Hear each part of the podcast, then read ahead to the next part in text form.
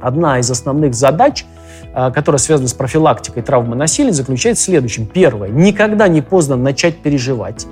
Если вы все время погружаете себя в ситуацию насилия, то очень важно, чтобы вы научились замечать, что то, что сейчас происходит в контакте с другими людьми, ненормально. Ну, например, бывает так, э, что э, клиент, это типичная ситуация в разных сферах с травмой насилия, рассказывает какую-то историю, от которой у вас на, э, волосы встают дыбом на голове и на спине, если они там есть. Это ужас, вас одолевает дикий ужас, а история, которую вы слышите, рассказана э, так примерно, как если бы э, моя дочь старшая рассказывала мне какую-нибудь сказку, историю, там, не знаю, о золотой рыбке, например, или еще о Просто констатация фактов чудовищного насилия в жизни, избиения. Например, женщина может быть рассказана, что, в общем, на этот раз-то ничего, всего два сломанных ребра, нос. Вот, им, им пришлось, собственно, своим ребенком а, в снегу ночевать и не возвращаться домой, но, слава богу, ему удалось избежать а, смерти.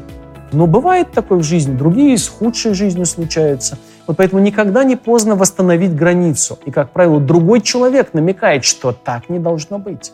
Это ненормально, это ужасно. Зачастую чувствительность человека-травматика, она является производной того, что кто-то ему скажет, это ненормально. Тогда восстанавливают чувствительность. Но тут последствия всего этого – это сильный шквал эмоций, который здесь появится. Той дикой боли, которую вы похоронили, помните? Вот той злости и гнева, который появится в ответ к насильнику, например. И тогда есть возможность как-то с этими чувствами распорядиться. И тут важен кто-то, кто может услышать вас и дать обратную связь.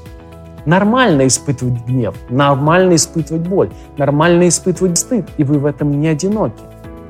С другой стороны, встает тогда перед вами вопрос, а как попробовать что-то делать по-новому? Со временем, когда вы научитесь переживать в контакте с другим эти чувства, вы обнаружите, что у вас есть какие-то желания, которые вы давно подавили.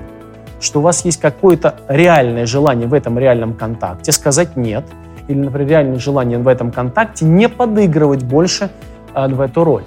И тогда имеет смысл двинуться в сторону за этой реакции. Чем больше вы будете пробовать новых действий, экспериментировать с новыми действиями в контакте с другими людьми, тем больше шансов, что вы вырветесь за пределы э, вот этой виктимности.